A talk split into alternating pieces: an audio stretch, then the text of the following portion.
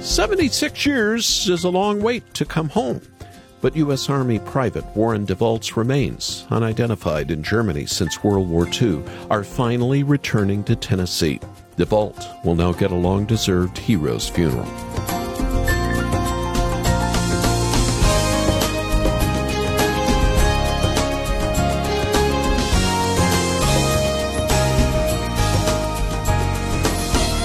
Last year, his nephew received a call from the Army asking for a DNA sample. It would be an understatement to say this call was unusual. Private DeVault was thought to have given the ultimate sacrifice near Hürtgen, Germany, in November 1944.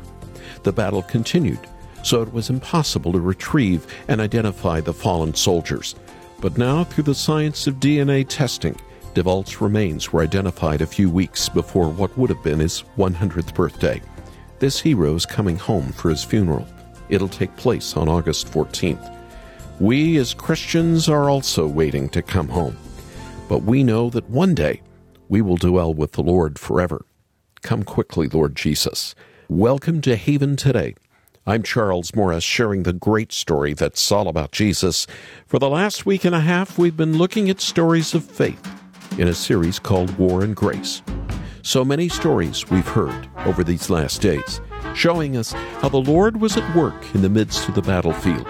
Soldiers and fighter pilots finding the Lord, escapees from Nazi camps finding refuge in Christ. But as we continue our series, War and Grace, today we're going to hear the story about a man who was faithful back home, right before the fighting broke out. During the winter of 35 36, he received 12 warnings from the Nazis about things he said in his sermons. From our point of view, they were just straightforward Bible teaching. Pastor and author Don Stephens sharing with his congregation in Liverpool, England, many years ago about the life of Paul Schneider. We'll hear more from him in just a moment. But first, let me remind you about the book that Don wrote called War and Grace. It's a special book filled with wartime biographies like the one we get to hear today, as well as the stories of people like Louis Zamperini and Chaplain Henry Gerecke, who shared the gospel with Nazi war criminals and saw some of them even come to faith in Christ. As you read this book, you'll be amazed at how the Lord works to shine light in the darkest of times through people like you and me. I know you'll enjoy this book this summer, just like I have. So, would you give us a call after the program? Would you make a gift to Haven today? But be sure and ask for the book, War and Grace. Our number to call in a few minutes is 800 654 2836.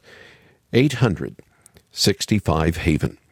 Or go online, and there you'll find many resources, like the video that we shot with the late Louis Zamperini before he died, and a special blog post on his life.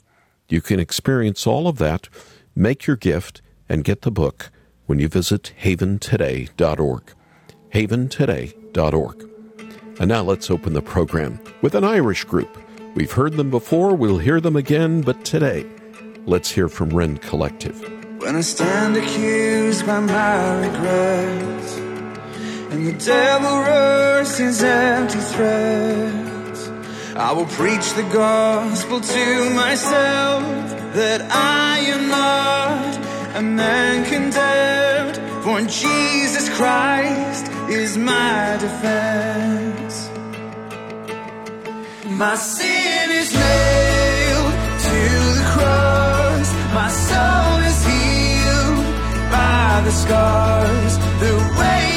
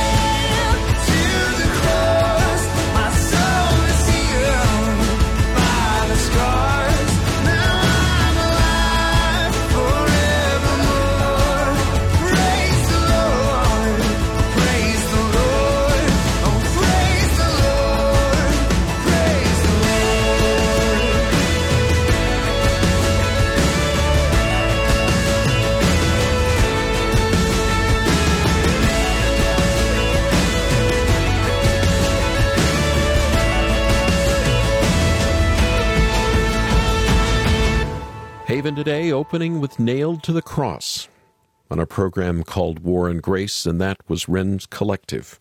I'm Charles Morris. We started out a moment ago hearing from the late pastor and author Don Stephens.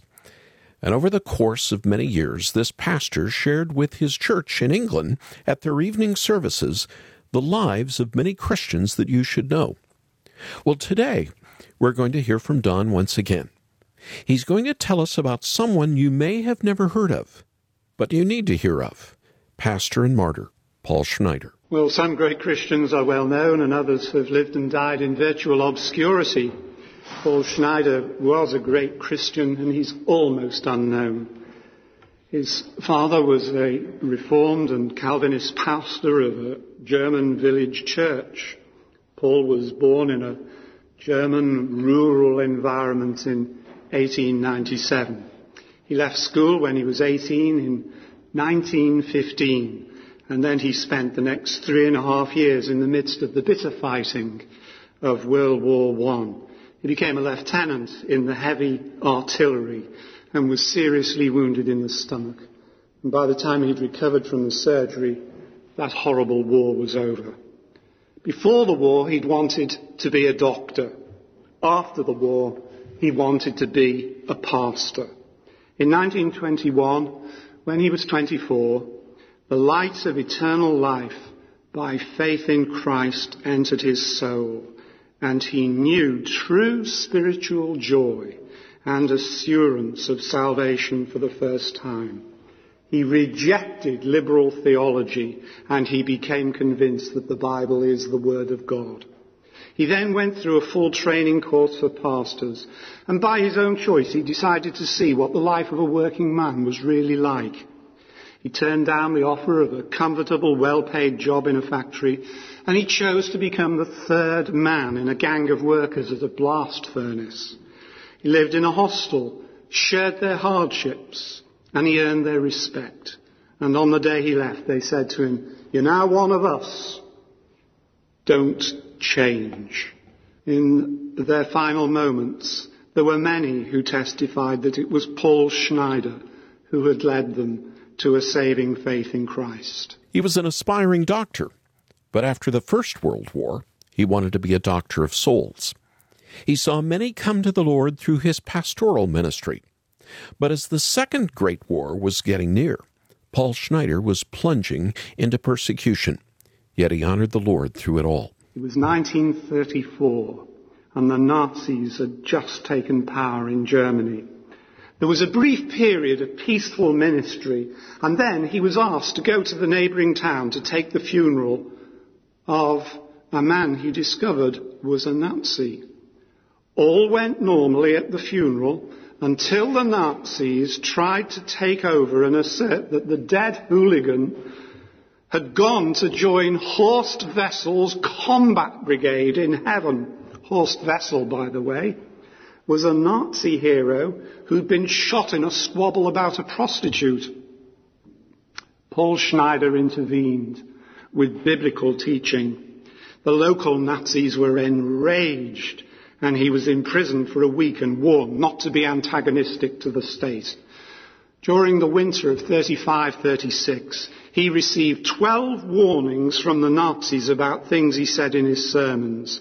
From our point of view, they were just straightforward Bible teaching. Then he supported a collection for a mission to the Jews. Now the fanatically anti-Jewish Nazis were infuriated. Schneider's house was broken into his sermon notes were stolen. Stones were thrown at him.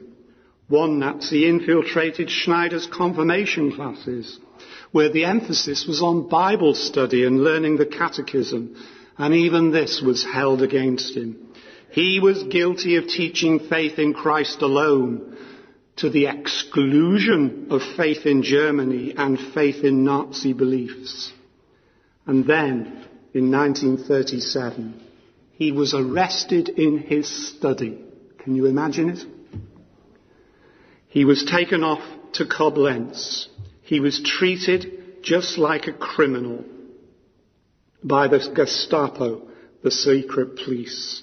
His photograph was taken, his fingerprints were taken, and then the Nazis banished him from his church.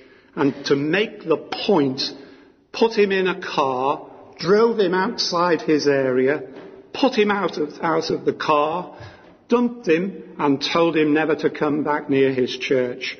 On the principle that we must obey God and not man, he ripped up the Nazi banishment papers and took the first train home. His church, his elders, his presbytery all stood by him. But by now, Nazi ideology had a grip on the average German. It's very hard for us to understand. Paul Schneider acted like any other pastor in charge of two congregations. He preached at one in the morning and he planned to lead the worship of the other in the evening. But the Nazis had heard he was back and as he travelled to the evening service, there was the road blocked by cars with flashing lights. He was arrested for not obeying the banishment and for preaching. As he hurriedly took his Bible and his hymn book from his wife, he told her to go back and tell the waiting people that he was their pastor no matter what the Nazis said or did. Next day, he was back in the prison in Koblenz. He smuggled out letters in the laundry. In one, he says that the so-called German greeting, the Heil Hitler, was a form of idolatry. Another is a poem to celebrate the baptism of his sixth child who'd been born in 1937. And he was told that if he signed a document in which he agreed not to go back to his churches and preach, he could go free. As one man said, his prison was made of paper. Now just think of the temptation to sign that document with a wife and six children to take care of. His wife wrote and asked him how he spent his time in the lonely cell. I'm a pupil in the school of God's Word, was the answer. At 40, he was moved into Buchenwald concentration camp. At every roll call, he was taunted that he could go free if he would only stop opposing Nazi ideology. In April the next year, a fellow prisoner reported him for refusing to salute, the Nazi swastika flag. For that, he was whipped 25 times, then thrown into solitary confinement, had to sleep on the floor in an inch of water, and was fed bread and water. As 1939 rolled by, the torture became more intense. Two escaped prisoners were shot out of hand. He saw it and he called out that on Judgment Day he would bear witness to what he had seen. He was hung up for that for several days with his hands tied behind him. This devilish action caused him terrible pain. But try as they did, they couldn't break his spirit. His letters are full of faith in the living Christ and reliance on the Word of God. And in the end, the starved and beaten man became little more than a broken skeleton with vermin ridden rags for clothes. Then the camp doctor murdered him with an overdose of a poison. And as he died, the guards kicked him. He was 41. And the beginning of the Second World War was only two months away. That man is among one of the great is among the great Christians of all time. He certainly proves that not every German supported Hitler, but the sad truth is that most of those alive at the time did. Later there were others who turned against Hitler, but they were they had fought for Hitler until the 1944 bomb plot. And then they only acted when they knew that Germany would lose the war. Whereas Paul Schneider opposed the godless ideology from its very beginnings. Surely the lesson of his faithfulness to Christ needs elaboration from nobody. The story of Paul Schneider, told by the late Pastor Don Stephens. Schneider's story brings to mind so many stories and people from the Bible. The Apostle Paul sat in prison and wrote letters, just like Paul Schneider did by smuggling his lessons out of a Nazi prison. Jesus Christ endured all kinds of brutal violence for the sake of his people. Paul Schneider refused to let the Nazis silence him, and he paid the ultimate price. His faith in what Jesus' death accomplished empowered him to die for the sake of Christ. In one of those letters that the Apostle Paul wrote from prison, his second letter to Timothy, he encouraged the younger disciple to do something that Paul Schneider continued to do. The verse comes in chapter 4 Preach the word, in season, out of season, meaning when it is accepted and celebrated, and when it is hated and persecuted. Paul Schneider lived this call. It was not in season to preach against the Nazis as idolatrous, but Paul Schneider knew he stood before Christ not men.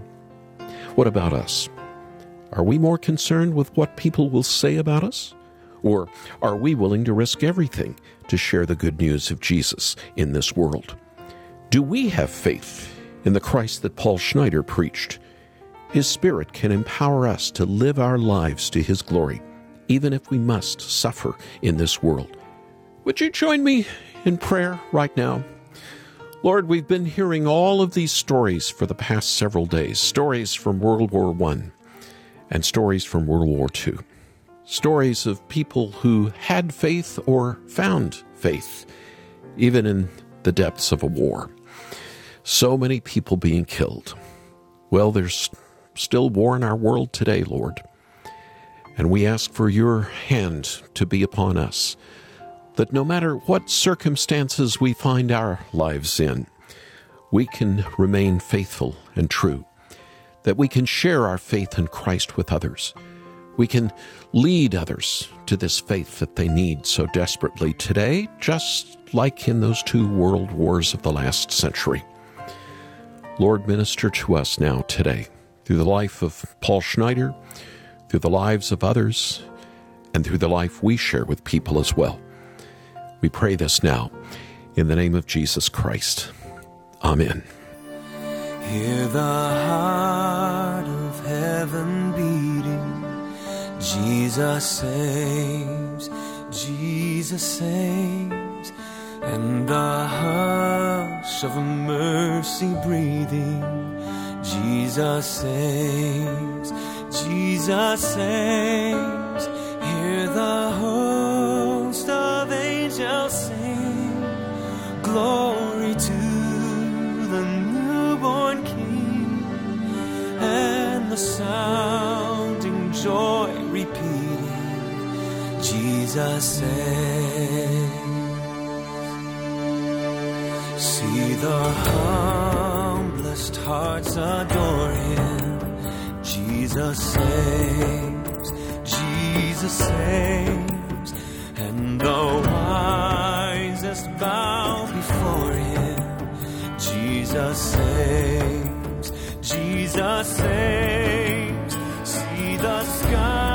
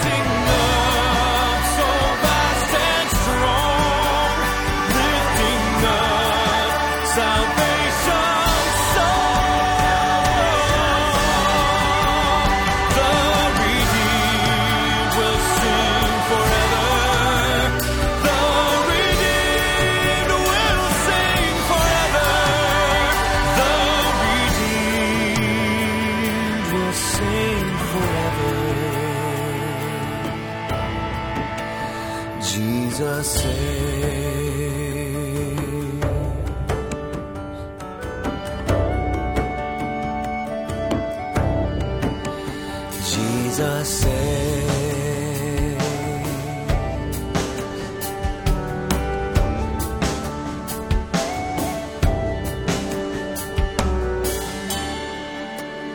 Travis Cottrell and Jesus Saves here on this Haven today. War and Grace is what we're calling the program. Well, if you're like me, you probably never heard of Paul Schneider. I didn't until this summer. But I'm so glad that we could learn about this special person and his heart to live and die for his Christ, even in the midst of the horrors of war. There's much more to his story, and you can discover that when you read Don Stephens' book, War and Grace. Thirteen true stories of faith found in this book. These short biographies will help you trust that the Lord Jesus is always with you in times of peace and also in times of war. You need to read War and Grace this July. So would you call us right now? Would you make a gift to the ministry? And then be sure and ask for the book, War and Grace. The number to call now is 800 654 2836. That's 800 65 Haven. Or if you've got a few extra minutes, go online and you'll find resources like the video that we shot with the late Louis Zamperini at his home in the Hollywood Hills a couple of years before he died, and a special blog post on his life. You can experience all of that as well as get the book and make your gift when you come to haventoday.org. Haventoday.org. And we just posted another World War II story on our Great Stories podcast. It's where we meet up with Ray and Betty Whips in Portland. They fell in love during World War II in France, but Ray had to survive it if they were to get married. You can hear it there at haventoday.org or wherever you hear your podcasts. I'm Charles Morris. Thank you so much for joining me. Won't you come back again tomorrow when again on Friday we get to share together the great story? It's all about Jesus here on Haven today. Here for your encouragement and your walk with Jesus. I'm Charles Morris with Haven Ministries, inviting you to anchor your day in God's Word. The first Adam was created good, righteous, and holy. He had God's image placed upon him. When he sinned, he lost those good gifts. He stained God's image. He plunged the whole human race into that same sad story. Paul argues in Ephesians this is how we all come into the world. Better education can't fix this, neither can moral reform. No legislation, no programs can turn back the clock. If the first creation was wrecked, then what is required is nothing less than a new creation. Ephesians says we're created in Christ Jesus. He's the last Adam. Put your faith in him. You'll be created anew, no longer wrecked, but good, righteous, and holy. Spend more time with Jesus with Anchor Devotional. Visit getanchor.com.